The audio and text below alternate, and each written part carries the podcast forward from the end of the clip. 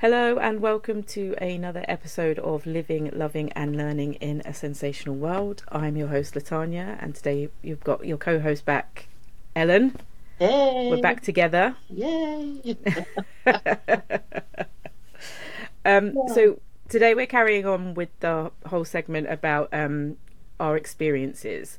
So I personally found it very enlightening having the conversation with Joe on the podcast, because bizarrely, even though we live together, we're happily married, it's not a conversation that we'd actually had about how he had felt or even how I had felt during the whole process. I don't know whether it was the same for you and Arthur, Ellen. Well, yeah, kind of. There are some bits that he said, like, he had the cheek to say that I'm extra and dramatic when I've got the bee in my bonnet about something. But to be fair, it's true. Like, if I see something or I want to know something, I kind of go overboard researching. So yeah, he's kind of right.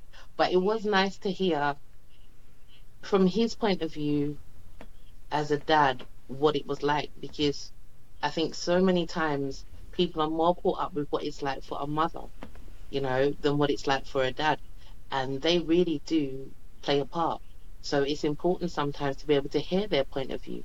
And as you said, although we live with them or, you know, we're in relationships, as people, sometimes we don't have that discussion so openly and honestly to really know how the other person feels. Yeah, and what we found is it actually has opened dialogue since.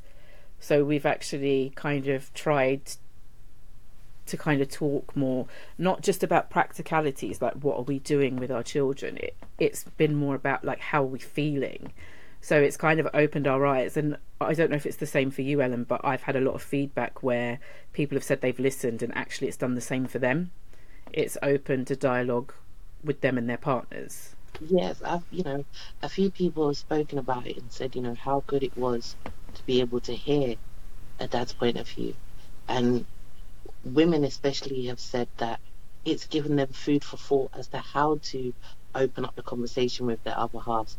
And it's a good thing, because again, sometimes you just really don't know what another person thinks and feels, and sometimes you don't know how to open that dialogue. So if that segment has been able to help people to do that, then, you know, it's really good, and it's what we need. Yeah, it's definitely a positive step. But I think for me it also kind of made me look at, so I think the way I kind of addressed like all of the things with Jackson in particular was just kind of very practical, and I very rarely stopped to think about my feelings as well. So I never asked Joe about his, because I wasn't really taking like scope of what I was thinking and feeling. Yeah. So that kind of has opened a new door for me as well. But yeah, I mean, do you feel, have you always been kind of in tune to how you're feeling though, Ellen? Kind of in tune to how I'm feeling, what regarding Angelica's whole process. Yeah. Sometimes and sometimes not. I think one of the struggles for me was it's not knowing what to do. You know, I knew that obviously there was an issue, and I think a lot of parents can say that they agree with this, that even though you have a child with special needs, as a parent, depending on what your bond is with your child, sometimes it doesn't seem like a big issue in certain areas because you and your child have a bond. So although she was non-verbal, I still knew what she wanted, when she wanted it, and things like that. Yeah. But there was times where I kind of was just all over the place sometimes, because, you know, what do I do? Am I doing enough for her? Am I mentally taking care of myself while I'm driving myself crazy trying to look at all these different things? You know, I was praying, I was just trying to focus, and it was difficult. It was difficult sometimes. As a parent. So you're saying like you did actually take stock of, am I doing enough for my mental health? you were conscious of that? Yes, but not always. And I think the reason being is because obviously having the younger child as well, things were so overwhelming sometimes. So there's times when I just kind of felt like, you know what I mean? You just want to shut the world out for a minute.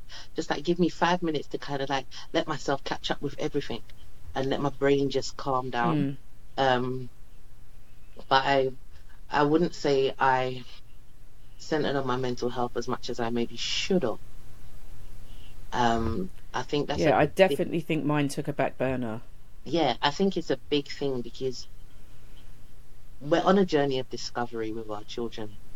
And at the end of the day, we are the adult, we are the carer, we are the parent, and they're relying on us to do whatever we can to help them to thrive, basically.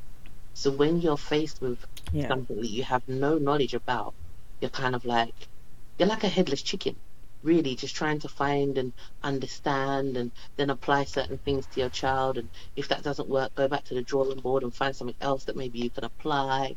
So it was just like constant badgering of yourself, trying to find things and understand things, and then also trying to see things that can help you understand maybe what your child is going through.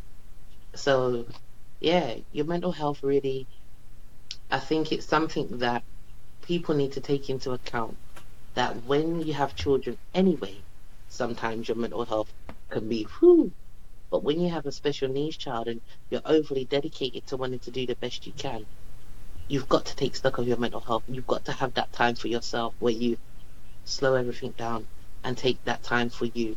Just shut down for a little while and take that time for yourself. Do you know what? It's really bizarre because I don't think I really did that.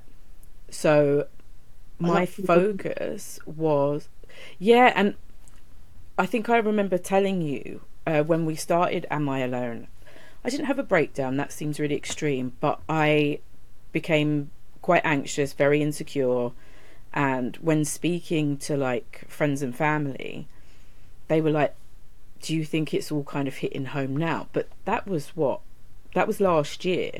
So I'm like 3-4 years deep in this kind of journey with Jackson, and that's when I took stock of my mental health. But it was understandable. Which is pretty late. No, not really.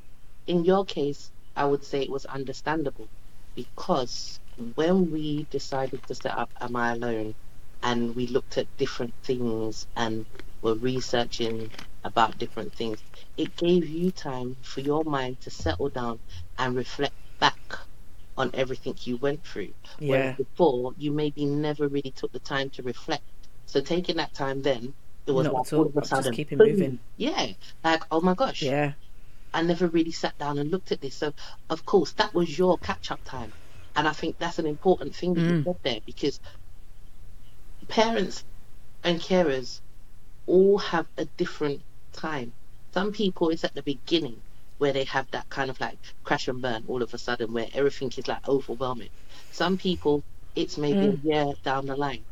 It's so dependent on the person and the child and the situation. So, you know, that's why it's so important having our podcast the way that we are, to show that there is so many different layers. Not everybody has the same experience. Not everybody has the same downtime. Not everybody has that same time of maybe guilt and frustration. Everybody has a different ladder that they're climbing up. Our journeys are the same in the sense of, yes, we are trying to do the best we can for our children going forwards for them, but how we're climbing that ladder to get there is completely different. Everybody's steps is different. Yeah.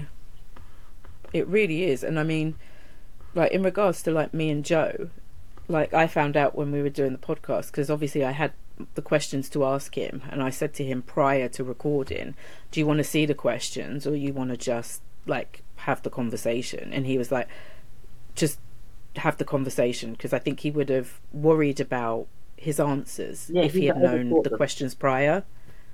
Yeah, he's a bit of an overthinker. But so I was finding out brand new information, and then I'm one of these people, I like to keep it moving. So you bring up a problem, like that's fine, I can try and figure out a way to help, but I keep it moving. Like I don't sit on it and think on it and dwell on it. Does that make sense? Yes.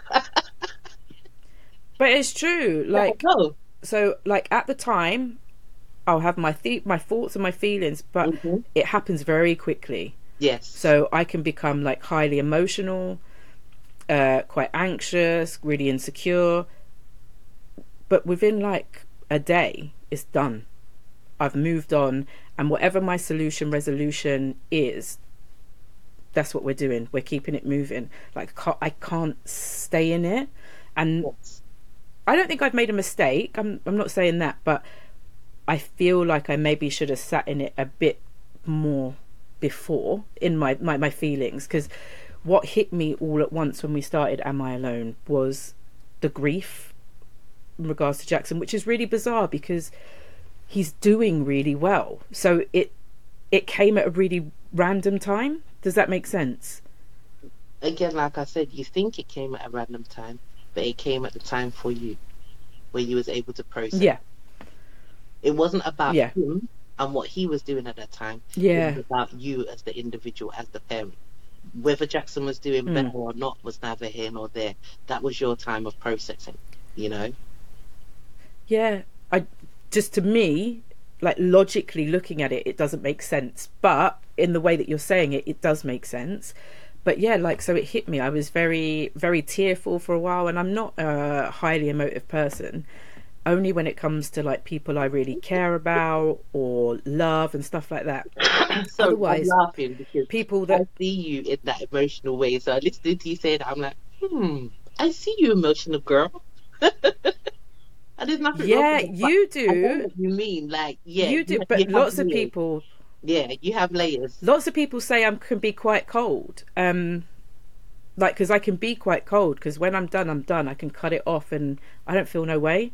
Like, I'm quite good at that. Yeah. But when I do feel, I feel hard and heavy. Like, so it's extremes. It's two very, very extremes. They're both at the ends of the spectrum of how you feel. Yeah, there's no middle ground for me. It's like all the feelings or no feelings. That's it. Whereas I know other people can like feel in the moment, like, nah, I haven't got time for that. Like, I'm busy at the moment. I've got to keep it moving. So when it does hit, to me, it seems really bizarre. Oh, I understand that. I don't know. I think it was interesting for me to hear Arthur's take on certain things. Even like with the school. I know when we did the visit, I know how impressed he was with the deputy head. I was, you know, the deputy head sold the school for me. I think if maybe I hadn't had the tour with him and been able to ask him questions, maybe I would have looked at it different. Although the whole setup of the school for me felt like the right environment for her. Mm-hmm. And I think it's a big thing because a lot of parents will go and visit schools and you'll think to yourself, okay, I like the way the school is set up and everything else. But it's not the setup of the school. It's who's working in the school that's going to make the difference for your child. Yeah, it's the people. You know, not whether or not they've got soft play or, you know, they've got a sensory room. It's whether or not the people there are committed to helping your child to move forward and are willing to have good dialogue with you as a parent or carer to ensure your child has that continuity as well. So listening to how he felt about his relationship with Angelica and seeing the differences for her. Of course, I know he loves her. That is his one daughter, you know, and when she's ready, she can be such a daddy's girl. But it was just nice to... It was nice to be able to have the men's point of view. You know, I think we're fortunate that Arthur and Joe are very supportive of what we do, are very open to playing a part if we need them to in regards to giving the men's view, because it's very important. And I think it's, you know, I was talking to her mum at the school today and she mentioned about watching the podcast with you and Joe, and she said, when's Joe coming? And I said, yeah, soon. And I was like, it's she said to me, it's so good to hear a man's point of view. And she said, you know, a lot of the time it's the mum. And I said, yes. I said, sometimes I find that there's so many things geared towards the mum. I said, you have to remember, dads don't really go to support groups like that. But sometimes it's good for these things to be in place, that a dad can sit down with his missus and watch, or, you know, somebody who knows a dad that's got a SEND child can turn around and say to him, listen, there was a podcast where some dads were talking about what it's like for them. You should give it a listen. Yeah. They don't feel like they're alone. They've got an outlet. There's somewhere for them to be able to get an eye-opening, you know, review of how another dad is feeling. Yeah. Even people who are not in relationships have said to me how important it was hearing a man's point of view. And it was really good. So the response has been good. And I'm glad that, as I said, we have two husbands who are very involved and happy to be involved in what we're doing. Yeah, I mean, I think it was really good to hear, like, the partnership, like how the partnership works, because obviously not every relationship is man and woman, but you'll find that one often will take the more primary caregiver role. Yeah. And that is the person that will probably end up doing like the research, like what me and you did, like getting really hyper focused on kind of what it is, like what we can be doing, what courses we can do, like all of the stuff. Mm-hmm. And then you have the other one who tends to be a bit more practical. Like that's how it works in our like home. But yeah, it's tricky because, I mean, also for me, so I have a slightly different story to you, Ellen. So our focus for a really long time was Jackson, but we have an older son who we also believe is neurodiverse, and then I've got the guilt around that because I feel like I dropped the ball because he doesn't have behaviours, because he functions quite well. He kind of got missed at school and at home as well, because Jackson's needs were more extensive than anybody else's in my home. So that was our main focus. So when I'm seeing, like, it's got to a point now where he really struggles with certain things, and I'm like, I could have picked up on that like before, but my focus was elsewhere, so it was missed. So he's not as far along as he could be. He hasn't got the support in place that he could have, whereas Jackson's got like everything he could need. So there's that kind of guilt in that area as well, for me. It's understandable. But like I said, go on. No, that's understandable. I thought, knowing the child that you're talking about as well, he's a lovely boy, and he's different in his own way, which is probably why it didn't stick out as much as it maybe could have. You know, I met him, and there's like a little quirkiness about him, like even his speech, you know, but you wouldn't necessarily just be like, So I wouldn't say that he was a child that was masking, but it maybe just wasn't as apparent as it would have been, because he has these little ways about him, you know. But yeah, I understand you saying you feel guilty, and any parent's going to feel that way. But at the same time, you know what? You know now. And that's what matters. You know now. And now, because I'm trying to give myself grace. Yeah. You're aware now. And because you've been going through certain things, you know exactly how to be able to navigate for him, even though he's older. You know the way to navigate to get things done for him easier in some respect. So... Do you know what though, Ellen? The really bizarre thing is, you would really believe that, but because of his age, it's actually a lot more difficult to navigate. Because, so for example, with our children, you go to the GP, or well, you went private, didn't you? So I went to the GP, and it was an immediate referral to community paediatrician then referred us to the joint clinic. We referred to like OT, referred to physio. It's done. Because of his age, he's in a weird cusp where he doesn't fall under... So basically his referral's been sent back 3 times from 3 different departments because of his age. So no one really knows where he falls. That in itself is an issue, that there's not an easy path. So I don't think the pathway when they're younger is easy, because there's nowhere that kind of outlines this is what you need to do. But you would have thought, oh, she's got experience, she'll know what to do. It's not as easy as I thought it was going to be. Because no, I think when I say it's easier, I mean in the sense of course, even when your child is younger, we still have the difficulties of trying to get things done for them anyway. But I mean, easier in the sense of, you know what routes you can take to help him in the meantime, while you're trying to sort out maybe, you know, the route with doctors or whoever needs to be involved. There's the formal process, You know where you can go to get certain things that you can put in place for him at home, or if it's school, how you can handle speaking to the teachers to explain to them, look, this is my concern, this is what I think would help. Yeah. And also speaking to him, because he's a big boy. You know, and he will be able to tell you himself maybe what his concerns are for himself. So you have that aspect as well, which is also very helpful, because he can tell you, you know? Yeah, he's able to converse and stuff. That's not his issue. His issue is more with like executive function.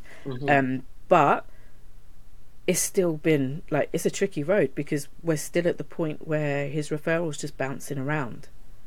And so now I'm looking at private, but really and truly we're not in a position to be paying kind of like £3,000, which is what one of the quotes came back as. Oh, wow. So because we're pretty sure he's neurodiverse, but we're not sure what. So when he was younger, bizarrely, he had a referral to CAMS for potential of ADHD.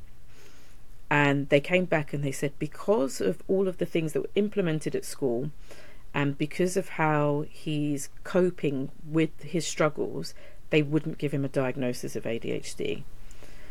When speaking to an educational psychologist who came to see him in school, she believes that it could be something called dyspraxia.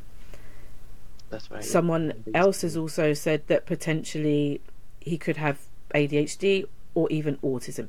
Now, it really doesn't make a difference to me, but the problem you have is, under the NHS, as far as I'm aware, you have to go for those diagnoses separately, which is long and awkward. So the reason this one comes back as £3,000 is because it's a neurodevelopmental assessment. So it assesses for kind of basically all neurodiversities. Yeah, so it's you do have this or you don't have this, but it's all of them. Yeah, it's kind of branched under one. Yeah, and to be fair, I think that makes the most sense for us. So it's something we're going to have to like save up. But even so, even though it's private, the waiting list is still really long. So, well, maybe we need to discuss who it is you're going to see then, and talk about that. Okay. As in, maybe I can give you who I went to, that kind of thing, you know. Okay, fair enough. Yeah. Sharing info. You know, sharing and caring, baby. Exactly. I'm not going to pretend it's not, but and I also know that not everybody is able to do that. I was fortunate at the time to be able to do that. You know, it's not an every day, every week, every year thing that I could say, okay, yeah, let me just pop along. But at the time, as far as I was concerned, she was starting school. She needed that diagnosis. I wanted that EHTP in place before she started school. And that NHS list was too long. You know, I phoned up one day and they went to 200. I still couldn't find her name. And I said, no. You need it, no matter what anybody thinks. I want her to have it. And as her mum, that was my choice. You know, I'm not going to sit there and down someone who can't afford to do it, because, like I said, I was in a position at a time. And if I wasn't in that position, I would have had to sit and wait. You know, and just the way it is. Unfortunately, it's something that I think the government has to look at, the whole waiting time thing for parents. It's ridiculous. It's too ridiculous. Oh, I I don't even think it's just for parents. I think people, because I know that there are adults waiting for assessments, and I think it's like 5-7 years in some areas. Right. Like, that's a long time. All right, you think that's about a really child, long right? time. A child is just about to start primary school. They got to wait, what, 6-7 years for argument's sake. They'll be in secondary school by that time. All that time that they could have had a diagnosis and been able to get certain help and support put in place. Mm-hmm. You know, they've lost out on it. Yeah. You know, the journey is not easy. It's not. And we don't pretend that it is. And as parents and carers out there know, sometimes you hit brick walls. Sometimes you hit some serious brick walls. And sometimes when you break through that wall, you hit another brick wall. And so forth. Yeah. There are times when you can just walk through and you're like, yay! You walk through a few walls without having to break them, and then you hit a big one and it's like, man, bumbling block. You know? So that's why it's so important that we do share our information that we have. And we have other parents who, you know, that's the nice thing. We have other parents that share things with us that we put up on social media and stuff like that, and organizations, because it means that that way parents have got somewhere to look. We may not have everything there, but there's some things there. And they maybe could lead you on to something else, you know. And that's why it's important. Sharing information is such a big thing, because without it, we're lost. Whether you think it's something small, so you know. Yeah. So Joe was saying, I don't know if he mentioned it in the podcast, but definitely after we were talking, he was frustrated that there isn't the transparency of information, especially like where to turn, what's available. I know lots of boroughs have like local offers, but a lot of the time they're not fit for purpose. Like, there isn't like he was saying, when we get a diagnosis, you've got like a pack. It was different for you, but we got like a little pack with a couple of leaflets in it, and that's it.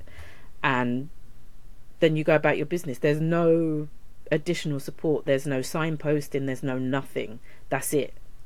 Like, they did speak about doing like a catch up after 3 to 6 months, but that never happened. So literally, this is the diagnosis, that's it, bye, and that's it. You just have to find your way in the world. Like, me and you were really lucky that we fell into like different networks of parents where we got our information, but not everyone has that. And I think it's really important that we kind of try and figure out how we can get as much information to as many people as possible. I think when you look at things like local offers, and I know people may feel that I'm wrong for saying this, but I feel like sometimes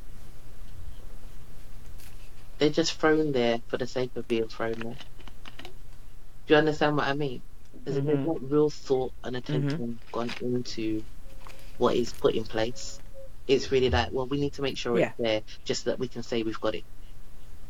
You yourself know as well, even some organisations, there's organisations that we have communication with who are great, very open, willing to share things. And then you have the other side where there's some who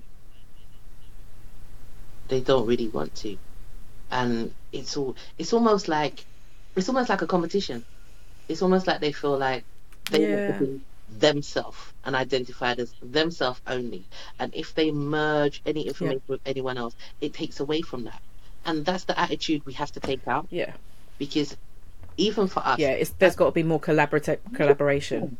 Look, for us as a company, as an organisation, we think that it's so important that when we go and we talk to other people, that we explain to them that we want to share information with you and with other parents. But then why should we have to emphasize that? But we do. Because otherwise, it's like people have their back up and think you're trying to, you know, overdo what they're doing or take away. And that's not the case. Yeah. We want companies, organizations to share, so that way we can have things in place that if somebody went on the National Autistic site, for argument's sake, they would see a list of all different places that they can contact for help and support.